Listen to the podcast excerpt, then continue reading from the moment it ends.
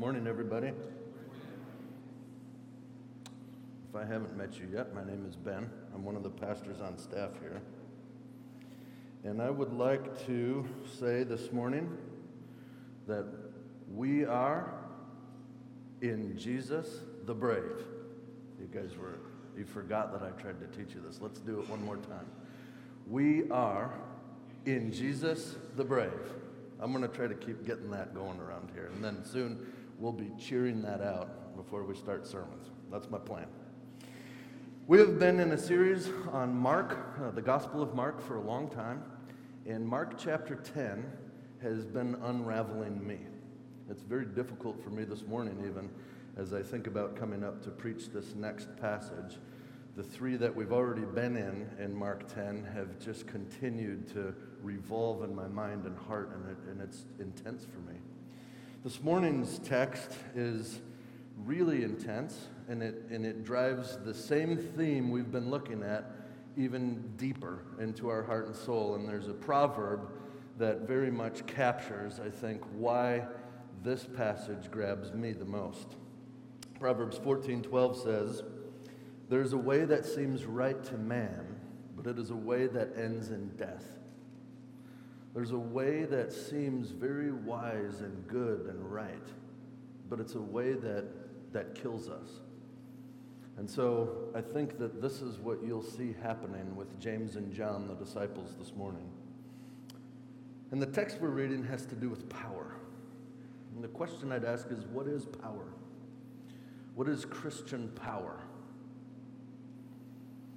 You think of power as the ability to affect or change reality.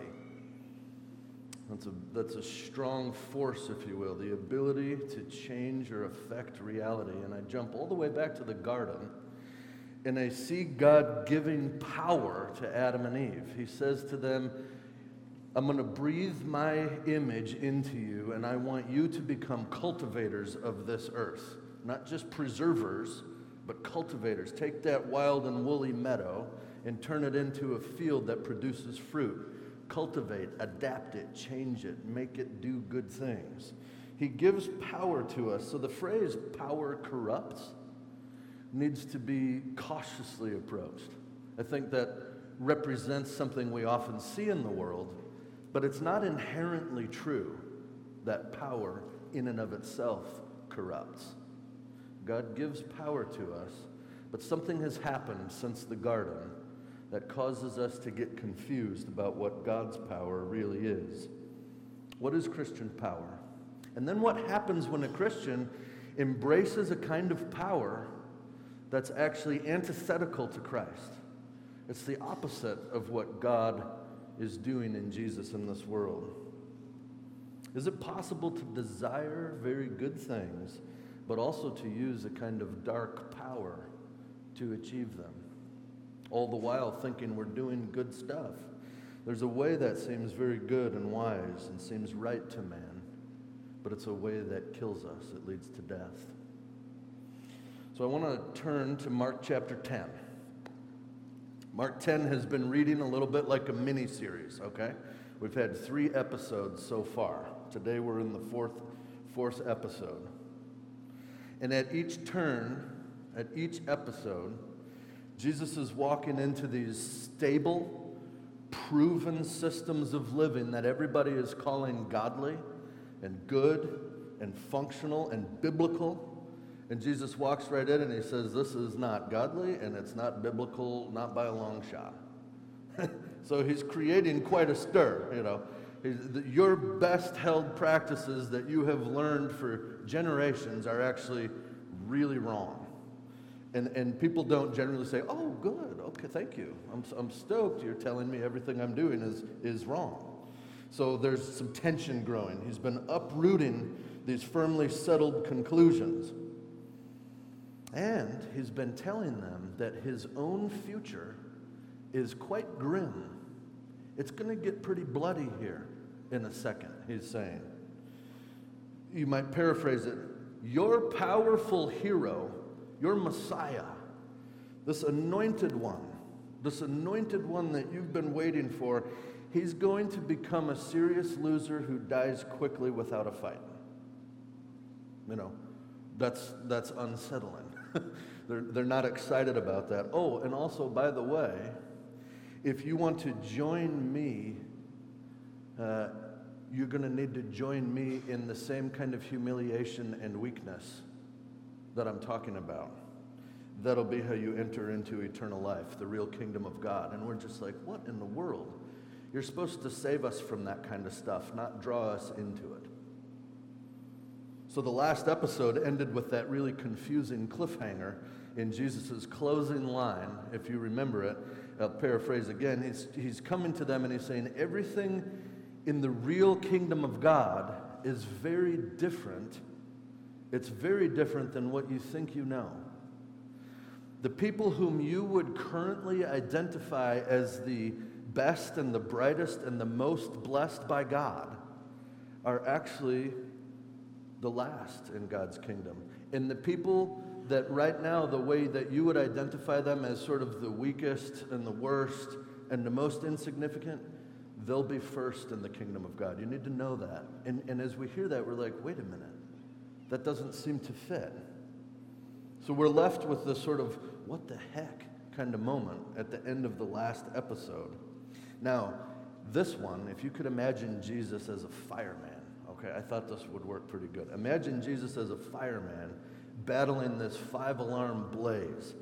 And, and he's in this building and everybody just feels warm and toasty. And he's like you're, you're burning to death here. And in the first three episodes he is just chopping through the door chopping through a wall. He's getting into the heart of it to say this thing is collapsing. And today he gets to the belly of the beast and there's a steel riveted vault door that mankind has has worked forever to keep deadbolted.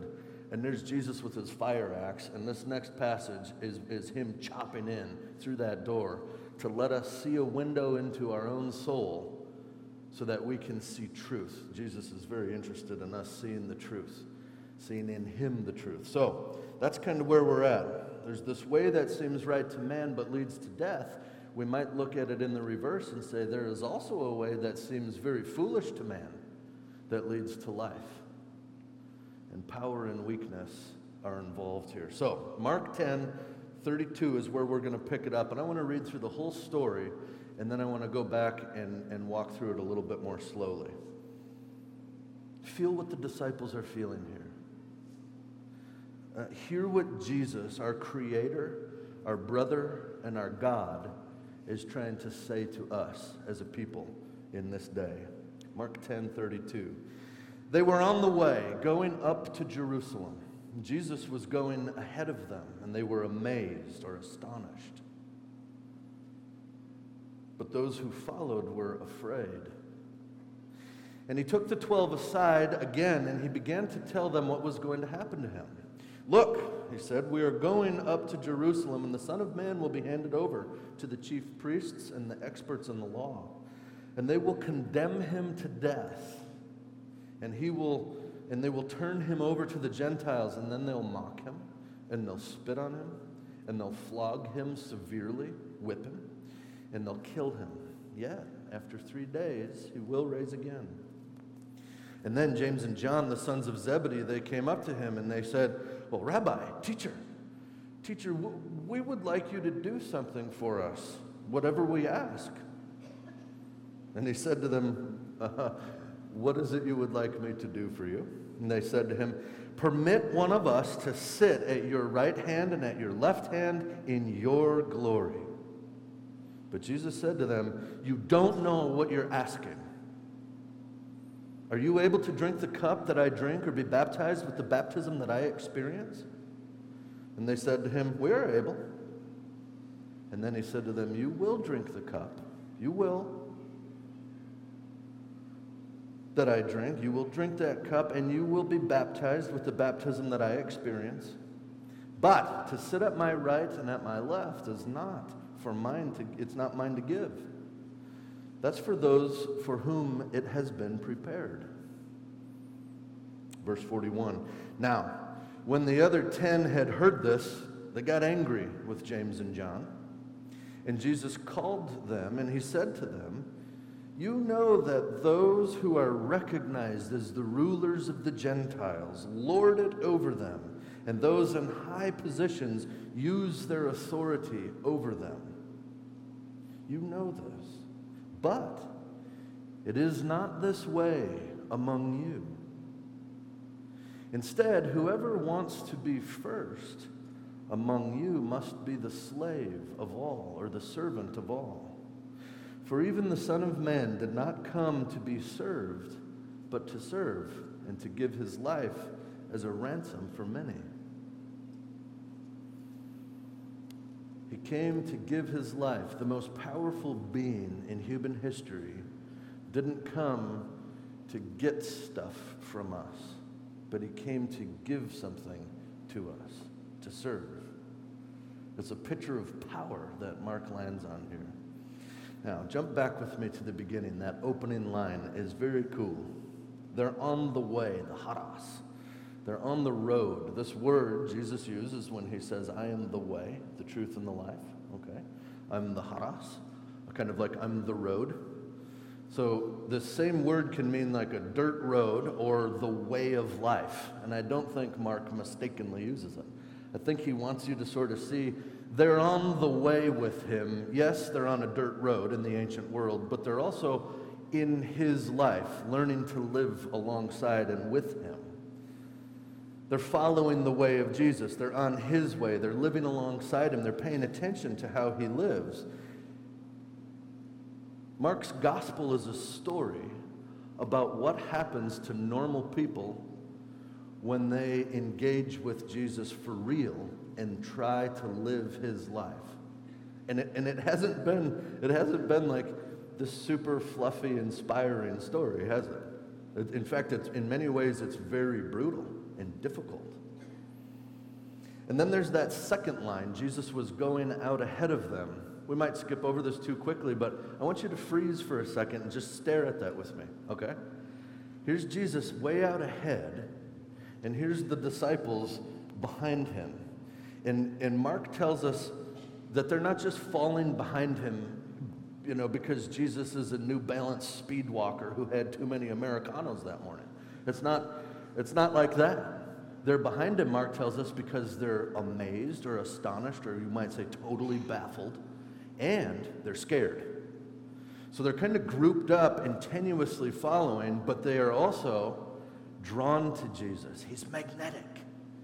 There is something about this man that is just captivating. This grace he gives is, is irresistible. And so they're following but they're scared of him. And I sit and I look at that picture and I think about the way that I generally hear us react to Jesus, which for, for every one time, or for every 10,000 times, I hear somebody just say, Yeah, Jesus is all right with me. He's so cool. I, I love it. I hear that 10,000 times to one, one time, somebody saying, He scares me to death. He is weird and he makes no sense based on all that I know. And it makes me wonder sometimes if maybe, and I've said this through this whole Mark series, maybe our vision of Jesus has become quite unbiblical. Mark 10, I think, is speaking loudly to us because in many ways, this is a Jesus that we're like, I'm not super familiar with this kind of Jesus. I'm more familiar with the Jesus who wants me to have my best possible life, and I kind of like him better. This one says, I have to give up my entire life and take his. So, they're afraid, they're astonished, and yet they're following behind him. Now, we kind of say, why are they so afraid and astonished? We won't go back through the entire uh, chapter, and Mark doesn't tell us right here, but if you think about the passage we've just read in the context, let's just roll back through the first three episodes we've already seen. Jesus walks in in the first, where are we at? The first 12 verses of Mark 10. He walks into what they would call a good, proven, godly, biblical vision of marriage and divorce. And Jesus says, Yeah, you, you're, you're wrong completely, and you've been wrong about that since Moses. you know? What? for thousands of years, you've been missing what God originally said about marriage. Let's jump it before Moses back to Genesis, and we'll see what God's heart really is, okay? And they're blown away. The next scene, they know about how to structure people in their world according to who's significant and worthy. And when you have a significant, worthy rabbi, you don't let the rabble come to him. You don't let insignificant people come and waste his time. So keep the kids away. And Jesus says, if, you, if that's your heart, you're already dead. You're not anywhere near the kingdom of God. You've got to totally flip that around, and they're disoriented by this. And then the third one, the last one, is this scene right before the one we're in. And, it's, and, and Jesus has just told one of the holiest, most Bible believing, most righteous leaders, the respectable leader of the town, he has said, You're nowhere near eternal life because you love your blessings and you want to keep them. And, and, we say, What in the world? God gives us blessings so that we would have them and keep them and love them. That's why He does that. And Jesus is like, No. If you love your blessings in and of themselves and, and your hope is to keep them, you're nowhere near my kingdom. And that man, if you remember, departs and he's bummed. He's like, Well, that's not the kind of kingdom I want. I want a kingdom that I can create and preserve and have for myself. They're baffled, they're disoriented, and so they create a little distance behind Jesus, between themselves and Jesus. And yet, they're still following. Worse than those ways of disrupting their social order and their ways of behaving and living together, worse than that, as I've mentioned already, Jesus has started to say he's going to die and it's escalated if you've watched it carefully. In chapter 8, he just gives the bare prediction I will be killed, period. In chapter 9, he says, I'll be killed and I'm also going to be betrayed. I'm going to be betrayed, and, and that's not what the Messiah would ever, that wouldn't happen to him. He's too powerful, he's too smart. He doesn't get betrayed. And now he says, Look, we're going up to Jerusalem, and the Son of Man is going to be handed over to the best people in our, in our religious community the chief priests, the experts of the law, the biblical experts. And they will look at me and they will condemn me to death, and I'll be mocked, and I'll be spit on, and I'll be, uh, they're going to whip me until my bloody rib cage is showing and there's flies around me. I'm going to one of the most humiliating possible scenarios ever. And this is, if you're one of the disciples and you've been waiting for the Christos, the Messiah, this is not the speech you anticipated. He's way too strong for that to happen. We know what power looks like, and that's not power, that's weakness. The Messiah comes in a way that looks good and wise to us. He comes in power. So they're disoriented. And I, I think that at, at least he says, well, after three days I will rise again. So perhaps maybe that's when he's going to step up the step it up and launch a surprise attack on Rome. And finally he'll do what he's supposed to do. And so I think that might be what the Zebedee brothers have in mind, James and John, when they come to Jesus was one of the most hilarious questions in the Bible. I mean, it's a great question, isn't it? Hey, Jesus, we want you to say yes to our request before we ask it, okay? Is that all right? And uh, don't you want to hear Jesus' tone of voice when he responds to them? I totally do. Uh, yeah, how about not? I'm, I'm not going to do that. I'm not your tool, you know. What is it exactly you want there, fellas? Well, we want power lots of good, godly power. We'll totally use it for your glory. You know, you can kind of hear this in their minds. The kind of power that you're going to have where you finally crush your enemies and, and you take your rightful throne. When that happens, we, we just want to join you. We want to be with you. We want to have that kind of dominion with you. And Jesus fires back at them. He says, You don't know what you're asking me. But he didn't say it in the tone of voice I just did. He gives it in an imperative. He's, imagine uh, the exclamation point. He's almost yelling at him. You don't know what you're asking. It's like when Frodo asked Gandalf to take the ring, you know. Take the ring. You're wise and powerful. Gandalf fires back at him. He's like, Do not tempt me. You don't know what you're talking about. You don't know what you're asking to me. They think their question is Jesus, will you please give us an opportunity for upward mobility and good power and honor? Will you give that to us, please? That's what they think they're asking. But Jesus knows that what they're really asking is, will you please help us experience rotten death forever? you know, and, and the loving Jesus he is is like, no, I don't want to I don't want to help you experience that. They think they're asking for something good, but they're not. Like at the cross, when good, godly, religious leaders are feeling confident as they watch the evil Jesus bleed to death, the evil blasphemers, and they say, Good, we've done a good thing here. And Jesus says, What? Father, forgive them. They don't know what they're doing. It kind of makes you and I wonder about the things that we're doing that seem so wise and so godly. We kind of ask, what would Jesus say to us?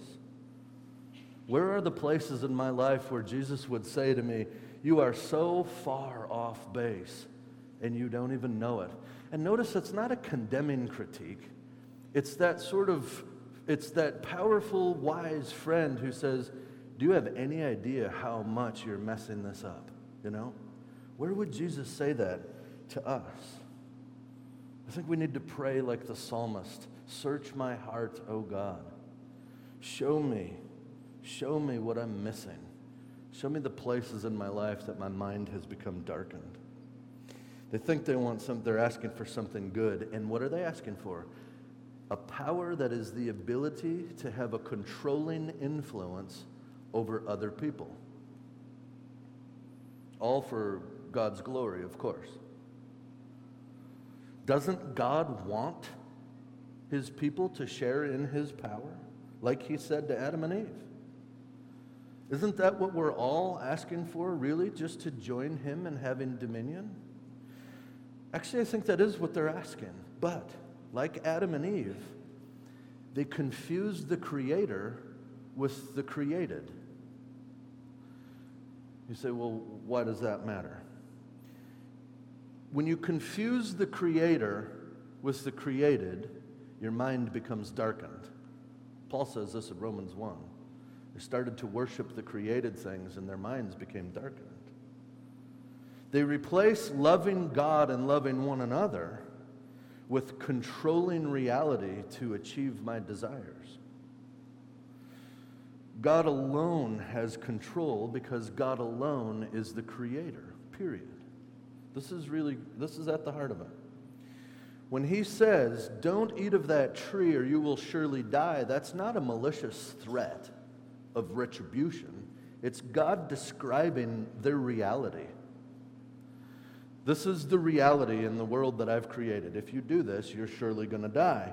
But Adam says, You know, I too have some control over reality, and so I actually can eat of that tree and not die. I share God's power like that. But that doesn't work. Only God is God. He's not the great we are, He's the great I am. The power that God breathes into humankind when he creates male and female in his image is his own power to love. God never suggests to Adam that he has control over the outcomes. Adam is receiving life from God, or should be, not creating life on his own terms. There's a radical difference there. And so Adam follows a way that looks wise, but it's a way that ends in his death. The real power in that moment for Adam would have been to stay with God in love for God and for Eve. You see, in that moment, Adam let go of his love for God and instead he embraced admiration for God. When you admire somebody, you want what they have. They're real, you put them on a pedestal. It's like, oh, if only I could have that when you love somebody, you want to be with them. You see? That's very different. And Adam let go of his desire to be with God, separating himself from God, and instead said, Boy, I, I totally admire God. He's super powerful. I want to be powerful like that. And so I can write my own rules. He should have said, had he, had he stayed in the love of God, he might have said something like this No, thank you, Satan.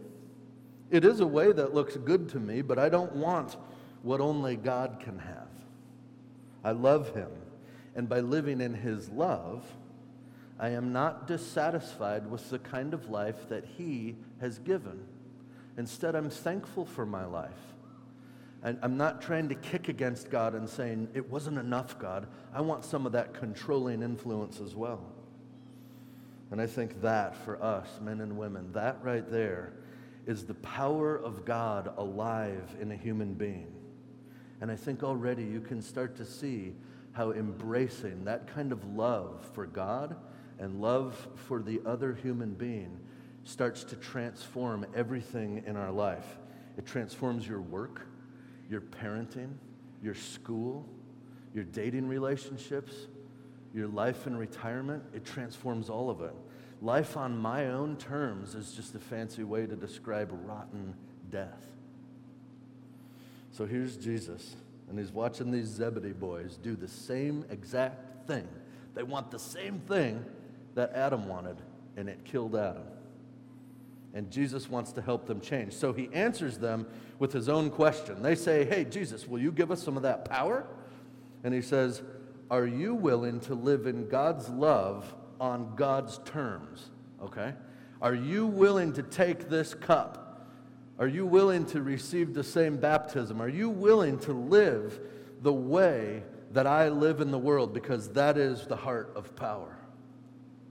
Baptism, Mark says here, it sort of takes us back to the beginning of Jesus' story, at least in the Gospel of Mark.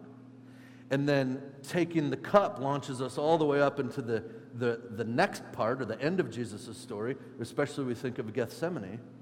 And so I think the point is can you enter into my life for real? Is that something you're willing to do with all of its pain and all of its loss? Oh, yeah, faux show. We're good. That's not a problem, Jesus. We would love to do that. And Jesus, I, again, I want to hear his tone of voice a little bit and, and, and just see what he's working with, but he kind of responds favorably toward them. All right, I can grant that kind of suffering to you in the future. And in that way, you can share in the cup and the baptism with me. However, the folks who are going to sit at my left and right, well, that's not even for me to give. That's a place that has been prepared for those for whom it's been prepared. That's outside of where I'm at. And so now this is where the story turns really hard. This is fireman Jesus. He's got his fire axe, you know, they're cool axes, the big, okay? He's got his fire axe flying. He kicks down that dead-bolted door wide open, and we, and we get to look into our own souls. The Zebedee's door to their soul was shut. They did not know what they were asking. Mark says. But a few sentences later, they do know about the authority and the power that this world loves. Now, when the other ten had heard this, they became angry with James and John. They heard the question James and John asked, and they got mad at James and John. They were not happy. They weren't mad at him because they were like, hey, you should know better. Don't be asking that question. That's a wrong headed way to think. that wasn't it at all. They were like, no fair. Why do you get to call shotgun? We want the same seat, you know. Who, why do you get to be in front of us? They're kind of clamoring for the top. Jesus knows where their hearts are, and so he says this to them in verse 42 You do know this. You don't know what you've been asking for, but you do know that those who are recognized as rulers of the Gentiles, well, they lord it over them. Those in high positions use their authority over them. But it's not this way among you. Instead, whoever wants to become great among you must be your servant. And whoever wants to be the first among you must be the slave of all. You don't have a middle class in this world. The rulers of the Gentiles, the elite, they exercise tremendous control over their estates, over their status in the culture, over the way people thought and behaved. They had a lot of control, and they knew it, and they used it to keep things the way that they wanted. Those at the top guarded their privileges. We think at this point there's probably maybe one and a half to two percent would fit in the elite class. You've got 98, 98 and a half percent that are low class, servant slave class, okay? So it's a, and there's not a middle buffer zone. It's a major disparity. Rank, said the Roman statesman Cicero, rank must be preserved. If you get to the top, baby, you hang on to that. You don't let it go, you don't let it get challenged. Rank must be preserved. The Roman senator Tacitus, he dismissed everybody who was not in the elite class as rabble. he said, they're all just kind of insignificant rabble. And then his own, he said, We are the citizens of reputation. We're the good ones. And I, and I sit and I say, Man, do I look at a certain people group in my world and I think of them as rabble? They're less than me? Are there people in Portland that I would think of as lower, more insignificant than I am? And then my heart hurts a little bit. Do we gravitate towards citizens of reputation, people who are respectable? And if so, I don't want you to hear a call here to just be ashamed and start wallowing and, oh, I'm the worst. I do think that way. No, hear Jesus' invite to step out of that and say, that's actually a, a diminishing you and others. You can step into real life, step out of that way of thinking. It was the servant slave worker class that Jesus points to here the men and the women who literally lived one harvest to the next. And they are dependent on their God or their gods, you know, to give them life. This isn't a theological abstraction, this is reality for them. And the distinction, I think, is crude, but it's crucial. The elite believe that they have the power to control things, to create their own significance.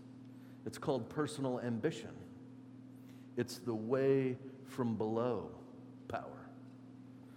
The servant class believe that they have no control over anything. They're at the behest of another. Their life and significance can only be received at the mercy of the gods. It's, it's called dependence. And Jesus isn't saying if your net worth is low, you're going to heaven. It's not simple like that. He's talking about the condition, our attitude, and our heart, and where we're at. And he's like, if you're in that low spot, that's, that's a different place because you're already in a lifestyle of needing and being dependent on others. You don't have the illusion that you're in control of everything. This is why Jesus, I think, said in the previous episode that it is insanely difficult for the rich to enter the kingdom of God. He's not just making a simplistic statement there about, well, if you're greedy, then you're too immoral for heaven. I think what he's saying there is if, if you have a heart like that, you literally cannot live in God's kingdom because that's a self seeking heart. It's like trying to go into outer space and, and survive without a spacesuit. You can't do it, you're not built for it. The power that James and John are asking Jesus for is the power to control. They're wanting something that will help them climb the ladder. And the scriptures, challenge that notion. The power of God from above is the power of Jesus to love. It's not the power to control others. So I want to end here with two different readings. Um, because I, and I, maybe like you, I have this sort of gut check that happens with me in Mark 10. I realize as I read this passage and I sort of reflect on my own life with you and as a pastor, I so deeply want you to see my strengths and I don't want you to see my weaknesses. And so I want to hide those and I want to keep them outside of your vision because I want you to have a powerful leader, one who's strong and mighty, that kind of thing. And I read this and I, and I see the way of Jesus and I realize, man, I think I'm out of line on that. I know I am. I want to impress people. I want them to admire me. And weaknesses, failings, that doesn't help with that kind of thing. And yet, Jesus says to us, Ben, that, that shouldn't be that way among you. That shouldn't be how you think of one another, but I'm there. The Gospel of Mark, for me, it's been jackhammering my heart like you can't believe. For the past couple of weeks, I think even before that, and I stand before you and I feel inadequate. Not hopeless, but inadequate. Jesus continues to wake me up, and I think that He's doing that with each of us. So I want to read two things. They're just concluding thoughts from other authors. The first one will be from two pastors wrote this book called The Way of the Dragon and The Way of the Lamb. It's a phenomenal book. I'd encourage anybody to read it. But they're pastors who have walked through this same kind of thinking, and they went around the world interviewing other pastors and church leaders, asking the question Have we embraced the way from below in terms of power and neglected Jesus' way of life? And over and again, they just reveal this amazing scene, and it's, it's a little bit daunting. So, what kind of power are we hoping for? What kind of power do we want to see in our churches? Here's, here's some writing from uh, Pastor Jamin Goggin and Kyle Strobel, who wrote this. When we embrace the way from below, we embrace the way of Adam, which is the way to death. The challenge, of course, is that the way from below appears to be so wise. The path is wide. The companions are many. The destination seems desirable. The road less traveled is less traveled for a reason. Our feet are trained to find paths of self achievement and self glorification. Jesus, we want the most glorious position in the universe. Can we sit at your right and left? That's what we want. We use our vocations to build up our significance. We use our relationships to get ahead. We spend our money and our time trying to gain more power. Because we are prone to waywardness, prone to walk the path of pride, self sufficiency, and power, we need the church to ground us in Christ and in his way. We cannot live in Christ's way on our own. This, this likely sounds right to us, but many of us functionally doubt our need for the church. Pursuing the way of Christ seems more like a me and Jesus kind of endeavor, but that focus on ourselves reveals a deep foolishness. We have no hope of pursuing the way of Jesus above or apart from the church. When we enter the household of God, we are still planted in the way from below. But the church is called to mirror the truth of our hearts and to witness to the truth of Christ. In every facet of its mission, the church is called to, to equip us, to strip us bare of our deep seated desire to self fulfill. The church calls us to repentance, and it invites us to die so that we may have eternal life in Christ alone.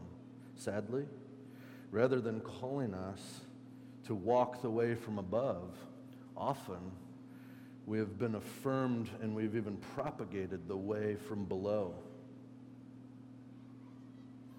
Then this author points to our culture and he says, Look, you guys, we are drunk. We are inebriated on power. So much so we don't even know it. We're in need of an intervention. In many ways, we openly affirm the way from below. Instead of being told how desperately I am in need of God, I'm told about how desperately God needs me to fulfill whatever. We hear, in, instead of being exhorted to pick up my cross and follow Jesus, I'm told that Jesus wants to come into my heart and partner with me so I can form a plan of life that rids me of all struggle, it rids me of all challenge and all weakness. That's what Jesus wants for me. I pursue my rightful life, liberty, and pursuits of happiness. And Jesus wants that. We hear gospels of moralism centered on, on our own personal power to become good. And we see articles and read books and even hear sermons that talk about a God that looks more like a resource for me on my own personal journey. Sometimes we think of God's power almost like gold dust that sprinkles down from heaven. He's a resource to me. We think of power as something He has, and then if we ask Him for it, He'll give it to us so we have what it takes to do what we want. But it's not like that. He says, I am the way, Power is in the way that I live, and it's accessible to you because I've made it accessible through the cross. Think of Jesus' response to the guys when they ask for power. He says, Are you able to drink my cup and be baptized in my baptism? It's a question about their willingness to enter into his life. Real power, Jesus is saying, is most vividly seen in the kind of attitude and the kind of heart that you see in an innocent man willfully giving himself over, serving humanity, and becoming a ransom for many. Seeking the power of God is not doing whatever you love the most and then saying it's all for God's glory. It's stepping into His way of glory, which is the way of the cross. Can you drink the cup and receive this baptism? Consider that this morning when we take communion. Yes, we approach with reverence for what Jesus has done, but we hear this question Will you enter into my way of life as well? When we operate with the power from below, sermons become pep talks on a quest for significance. And that's what we like to hear.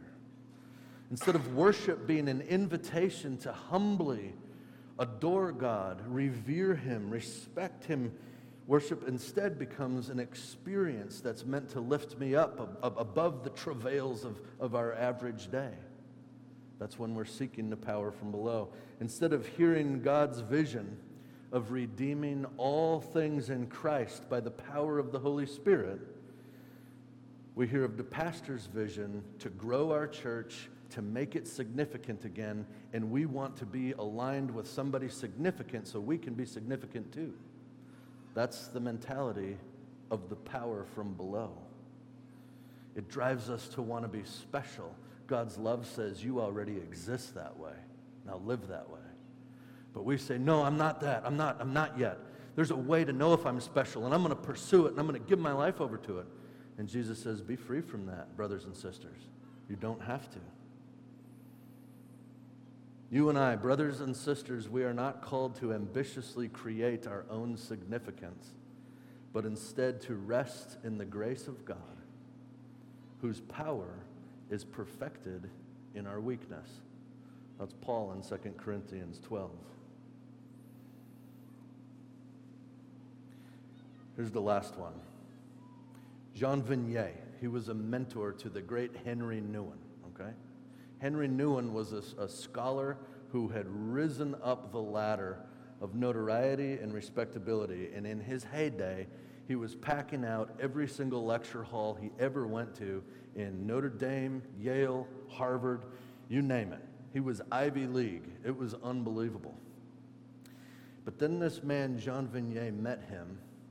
And as he did, uh, was in a, a real tumultuous place in life and he totally opted out of that entire ladder of success and entered into community with Jean Vanier, who helped to teach him about the way of Jesus outside of what he was climbing for. It's, it's really interesting, but here's what this brother of ours, Jean Vanier, says as he was kind of reflecting on his time with Nouwen and what they lived for together. And here is a litmus test for us, because we read a text like what we've just read and we have that question man, am I there? And it's hard to answer that question. But this, I think, will give you a little bit of a litmus test. Because when we're operating with the power from below to try to self fulfill and self create, human beings always become objects to us. They either help us advance or they slow us down. And then we don't have communities anymore of mutual love and concern. We just have groups where everybody's trying to do their own thing and receive their own way. So here's what he says When living with people of disabilities whose cry is for friendship and community and love, we discover that it's very difficult to love people. You see, I want to believe that I'm a very loving person. I'm not weak in that arena. And so I want you to see my most loving side, and I want to hide all the places that I really don't love. It's almost like I can't fathom it. But when you live in the midst with people who have very significant needs, you're called to a different place. We have people here who can only scream. They can't give you anything. And our role is to reveal to them that they're more beautiful than they dare to believe. what I can say is that by living with people with disabilities, I have discovered my own disabilities, he writes. The gradual discovery that there is an anger within us, there is a violence within each of us. It's the Holy Spirit helping me to discover who I am and how things really are within me. We cannot really begin to know the truth about ourselves until we discover that we have difficulties and weaknesses. And community is the place where we discover our own fragilities and wounds and inability to love, where our limitations and our fears and our egoism are all revealed to us. We cannot get away from the negative in ourselves. We have to face it. So, community life brings a painful revelation of our limitations and of our weaknesses and our darknesses and the unexpected discovery of monsters within us. And the immediate reaction is to try to destroy those monsters or to hide them away or pretend that they don't exist, or we try to flee from the community life and relationships with others, assuming that the monsters are their monsters, not ours. They are guilty, not us. But the heart of the message of Jesus is be compassionate as my Father is compassionate. Do not judge so that you won't be judged. Don't condemn so that you won't be condemned. The heart of it is this love your enemies. Do good to those who hate you. Pray for those who persecute you. We think that we have to be strong. We have to win. We have to be the best. So we believe that we should all be winners, but we are not all winners. So, our experience of being loved and accepted in community allows us to accept ourselves as we are. We are broken, but we are beloved. The Son of Man did not come to be served, but to serve and give his life as a ransom for many. He came and became broken with us because he loves us. Where are we? in our culture here at Central Bible? Do we live in this community fully the way Jesus would? Or do we engage only insofar as it advances us in the way we desire? Do we see those among us who are in great need and suffering and feel drawn to them with a love and a desire to help, which is the power we see in Jesus? Or do we say, man, I've got my own problems. You're gonna, I hope you can deal with that because I'm trying to get here. And I need the kind of people that can get me here. The power from below leads us to overloaded schedules, busyness, chaos, anxiety, and perpetual dissatisfaction with one another, with the church, even with God. The power from above leads us to peace with one another approaching one another to serve them, not to get them to serve us. And this power from Jesus will create a community here in this church that is so honest and so helpful and so willing to embrace one another's weaknesses and reject the power from below that the truth of what Jesus says in his high priestly prayer will come to pass here in this group. We will become so strong in Jesus' power that the world will look upon the way that we live and they will say, This, can, this is not of the world. This has to be from God. Christ was truly sent by God, and He is the absolute way and the truth and the life. Thank you, Jesus, for showing us what real power is. Let's pray. Jesus, we have in this world, uh, we have a very difficult time. There is a, there's a war within our heart and soul that is more powerful than we even like to admit, and perhaps more significant than we even know. Would you please have mercy upon us and show us your way? we, we, stand, we stand before you and we see what you're inviting us to, and it feels so daunting, and yet you tell us your yoke is light. And you have showed us what to do, and you have said that your grace is sufficient for us. Help us to believe that and live that way. Help us to become men and women who don't try to take from one another, but who are here to serve one another the way that you did toward us. We love you, we trust you, and we think you are awesome. Amen.